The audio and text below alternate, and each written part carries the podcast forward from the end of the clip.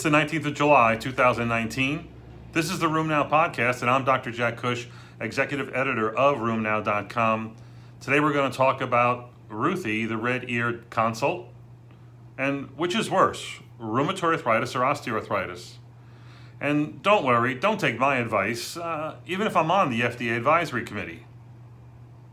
Our first news report comes from Norway and the risk of cancer in patients with giant cell arteritis. A nice study, well done, well matched, population based, 767 patients with GCA meeting the criteria of never having had a cancer before, entered into the registry, followed prospectively, and matched against a number of controls. And guess what? No increased risk of cancer in patients with GCA. This is a bit surprising because, as you know, inflammation breeds an increased risk of cancer, and these people have two things going against them usually their age, and second, um, inflammation, which is quite sizable. It's sort of refreshing to see this data. I think it may speak to the fact that patients tend to get diagnosed maybe promptly and treated aggressively, and therefore the consequences of cancer may not be seen. What about uh, patients who have an unusual variant of dermatomyositis? You know, there are these patients who have amyotrophic dermatomyositis, meaning no muscle weakness but they have evidence of dermatomyositis, usually in the form of skin lesions and or lung uh, disease. It's usually progressive lung disease. One such subset is identified by the autoantibody MDA5. Patients with MDA5 autoantibodies, a lot of them being described in uh, Southeast Asia, but they are seen in the United States. These are people who have really severe ulcerative skin lesions, especially on the skin, uh, on the fingers. And then they have a progressive um, uh, interstitial lung disease that often is deadly. The problem is these patients are hard to diagnose. Even worse, they don't respond very well to many therapies. A New England Journal yesterday reported on a small cohort, 18 patients, who have a dermato- amyopathic dermatomyositis with an MDA5 antibody and showed that when they compared the 18 patients who were treated with tofacitinib, to those who were treated without tofacitinib. It was, I think the number was 34 in the control group. There were better outcomes in the tofacitinib treated patients 100% survival versus 78% in the non TOFA group. Uh, the patients who received TOFA had better uh, ferritin levels, FVC, DLCOs, and chest CTs. This report follows a, an interesting report, a late breaking report at last year's ACR meeting where there was a, I think, a cohort of six or eight patients with refractory dermatomyositis also treated with a JAK inhibitor, tofacitinib, and did very, very well. This could yet be another new indication for JAK inhibitors as they are further developed in the United States. Don't rush out and use these right away, but you may want to look at these reports uh, and ponder them. Febuxostat, could that be used in patients who have allopurinol hypersensitivity? Uh, uh, this is one of two reports I put up this week on issues I saw in the clinic. Uh, a gentleman who's had severe allopurinol hypersensitivity, total body rash, fever, went to the hospital, almost a dress kind of syndrome uh, when he received allopurinol. And again, he was not uh, one of these patients who are genetically predisposed. He was not genetically tested. He's white, Caucasian, middle age. Uh, but again, he's never received allopurinol. In the next three to five years, he's had multiple, multiple attacks of gout. And the question is how to best manage his gout. Well, we treat his acute gout, but the question is can he receive the other um, uh, agent that's used to treat gout, and that is febuxostat. Both of these bear somewhat similar mechanisms, but they are chemically different. Uh, this population of patients who had severe allopurinol hypersensitivity was not studied in the drug development program by the company, uh, and therefore uh, a firm answer to this question is really not known. However, the indications in the package insert for febuxostat says that it can be used in patients who are either intolerant of allopurinol or when allopurinol treatment is not advisable.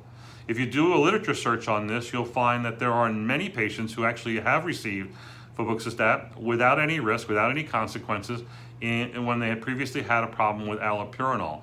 I've done it, my partner's done it, but at the same time, there is a small risk of cross-reactivity. You will find a few reports of patients having serious toxicity when febuxostat was used.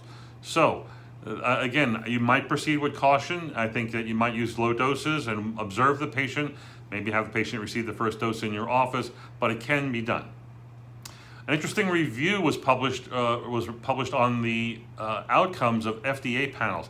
I think they looked at like over 500 different FDA panels uh, between 2008 and 2015. They focused on nearly 400 of these and found that 22% of these FDA advisory panels, usually which are done to get specific recommendations from uh, experts in the field, experts in industry, scientists, even patient representatives.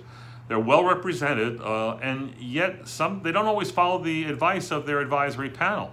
Actually, 22% of all the FDA's final actions were in disagreement with the advice of the advisory panel. This was actually more so when safety issues were at hand. This is a bit disconcerting, um, but nonetheless, uh, it does happen, and I think it merits further study. Are these panels appropriately uh, manned? Are they appropriately powered? What does the FDA need to do to overcome the advice of its experts? Of the ones that were discordant, three, three out of four, or 75% of them, had more restrictive actions or decisions by the FDA, and one out of four had less restrictive or more favorable actions by the FDA.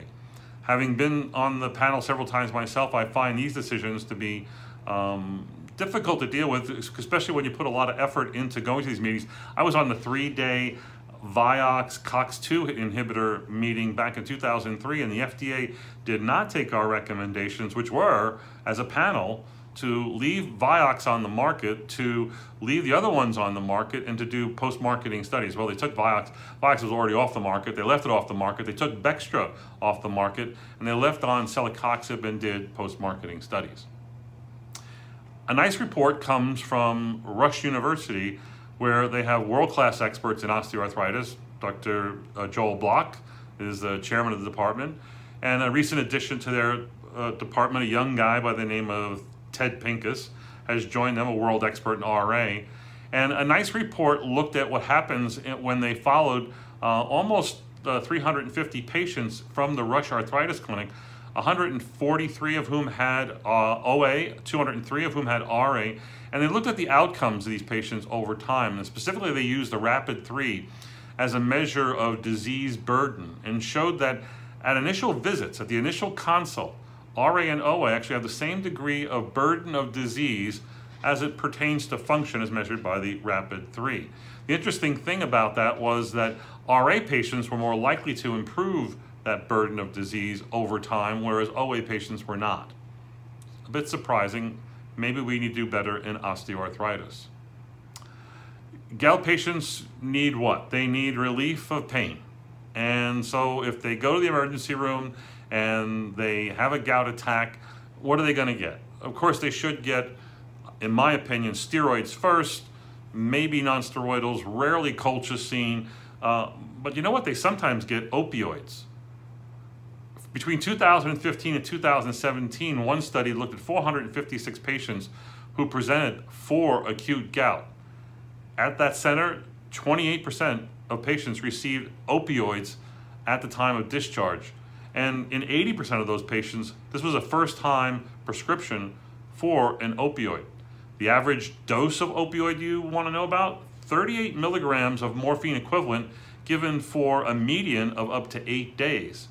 Actually, I have a publication in my uh, uh, CV about the use of uh, Toradol, a pain medicine to manage gout. So it's not unreasonable to use pain medicine to manage gout.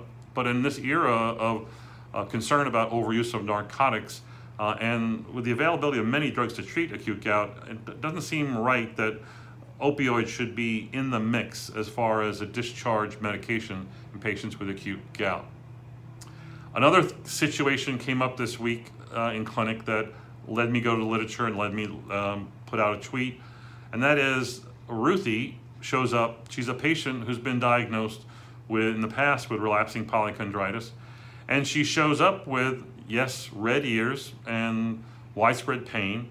And, and while we treated her acutely, um, and we also questioned her diagnosis, the issue at hand was beyond the use of steroids and pain meds, what would you use to treat someone who has refractory, relapsing polychondritis? What are your choices? Certainly, there's a few reports out there, not well done, no, no control studies. There are no FDA approved therapies for this condition. But there are studies done with, non with non-steroidals, with steroids, obviously, and then also DMARDs. But what about biologics? Well, there's a lot of reports on biologics, small case studies. Most of them are disappointing. I put up the report of a French study that looked at 41 patients who used a total of 105 biologics, mostly TNF inhibitors, but also tocilizumab, anakinra, rituximab, and even a few cases of abatacept. And while many of them showed some degree of response uh, in the first six months, the overall complete response rate, um, total control of disease, was less than 20%, suggesting that biologics are not the answer in patients with relapsing polychondritis. It means that we do need more work. We need some studies in this very rare disease. Um, this is where consortiums uh, and maybe registries would be helpful uh, in answering these kind of questions. The other issue is whether or not these agents would be capable of steroid sparing. And the biologic studies really did not show very much steroid sparing. So again, more work is needed. An interesting report appears recently on the use of uh, synthetic trans capsaicin, an intra-articular preparation for use in knee osteoarthritis. The compound is called CNTX4975. Uh, it's being developed for use in uh, osteoarthritis. These are patients in this particular study, I think there was uh, uh, over 100, between 100 and 200 patients who were randomized to receive either intraarticular placebo or one of two different doses of intraarticular capsaicin. And what they showed was that capsaicin worked really quite well over 12 weeks with pretty good responses, um, significant lowering of WOMAC pain scores, uh, and, and that was highly significant in the first 12 weeks. When the patients, and again, they received a single injection uh, at the uh, start of the study. When they followed them out to 24 weeks, only the higher dose, the one milligram dose, actually maintained uh, uh, uh, efficacy as far as the WOMAC pain scores, but the lower dose did not, uh, with a trend towards increase in pain over time. The very well tolerated, but this is not going to be an easy drug to use. Capsaicin, you know, hot chili peppers, um, don't put it on your lips or your eyeballs. You'll be screaming bloody murder and running to the emergency room. What happens when you put it in a knee? Gee, it can't be very good. Well, the protocol calls for patients to receive some sort of pre-medication analgesia, pre-injection cooling, and then after you give the injection, you also have a period of cooling with ice packs, I think for 30 minutes was the protocol, uh, as a way of managing this. And it, and it seemed to work, uh, and it was manageable. Again, I did not do the study. I don't have firsthand experience. I like the novelty of this approach. Um, you know, the NGF inhibitors don't seem to be have the promise that they once did. We are looking for newer therapies, including intra-articular therapies for especially knee osteoarthritis. A few last reports. One is uh, an interesting report from an osteoarthritis and cartilage journal that looked at over 15,000, almost 16,000 patients with hip and knee osteoarthritis this is a study uh, from a, uh, a, Swedish registry, I believe. Maybe that's right. It's a registry of one sort or another. Um, and they found out what happens when you match that 15,901 patients with hip and knee osteoarthritis against an age-matched control group that doesn't have osteoarthritis and found that hip and knee osteoarthritis have about the same degree of overall deaths as the other group, but they have an increase in cardiovascular deaths, especially for ischemic heart disease and heart failure. Um, the, again, with hips, it was about a 19% increased risk of cardiovascular death, and with um, the uh, knees, let's see, the knees 19%, and the hips 13% increase overall risk of cardiovascular death. Now, this is surprising to me because um, you know OA is not an inflammatory disease, uh, and we do know that RA and other inflammatory diseases have an increased risk of cardiovascular death that we attribute to, you know, inflammation coursing through their coronary vessels and increasing the risk of bad cardiac outcomes. Well, there's not inflammation running through these vessels in OA and, and hip um, and knee patients, but is there? I mean, there could be low grade inflammation. We often say that we find that on biopsy. Or is it really a matter of pain that leads to an increased risk of cardiovascular events, or pain that leads to a change in lifestyle that leads to an increased risk of cardiovascular death. Maybe all the cardiovascular death in RA is from a change in lifestyle and not so much due to inflammation. Now, there is evidence that inflammation plays a role, but certainly pain also must play a role. It means that we need to have a specific strategy for patients who are bothered by chronic arthritis like hip and knee OA. Our last report is the uh, comparative study of a selective JAK1 inhibitor, uh, upadacitinib, against adalimumab versus placebo in patients who are methotrexate incomplete or non-responders. Uh, over 1,600 patients were randomized in this study. They all maintained their background dose of methotrexate and received the JAK inhibitor, methotre- uh, excuse me, JAK inhibitor with methotrexate, adalimumab with methotrexate, or just placebo with methotrexate. Uh, and the results were really quite uh, impressive. Um, head to head against adalimumab, uh, the ACR 20s were better for UPA, 71% versus 64% for adalimumab versus 36% with placebo. Uh, that was highly significant, not only for UPA against placebo, but also UPA against uh, ADA, meaning adalimumab. DAS remissions were higher. This is DAS CRP, less than 2.6. Not really DAS remissions, but we'll call it that. Uh, upadacitinib, 29%, 18% for adalimumab, and 6% for placebo. Uh, again, the, the results here are good. So head to head, this JAK inhibitor is better than a TNF inhibitor. This is not the first time this has been shown. It's been seen with the other JAK inhibitors. Uh, and like this other JAK inhibitors, this JAK inhibitor head to head is better than methotrexate alone in monotherapy studies. Again, there's soon to be uh, um, maybe a third JAK inhibitor on the market as upadacitinib is probably being considered by the FDA as we speak uh, and we'll see if that gets approved. The question is, as we have more of these on the market, will it change how we treat rheumatoid arthritis, knowing that a JAK inhibitor is superior to methotrexate and is superior to a TNF inhibitor?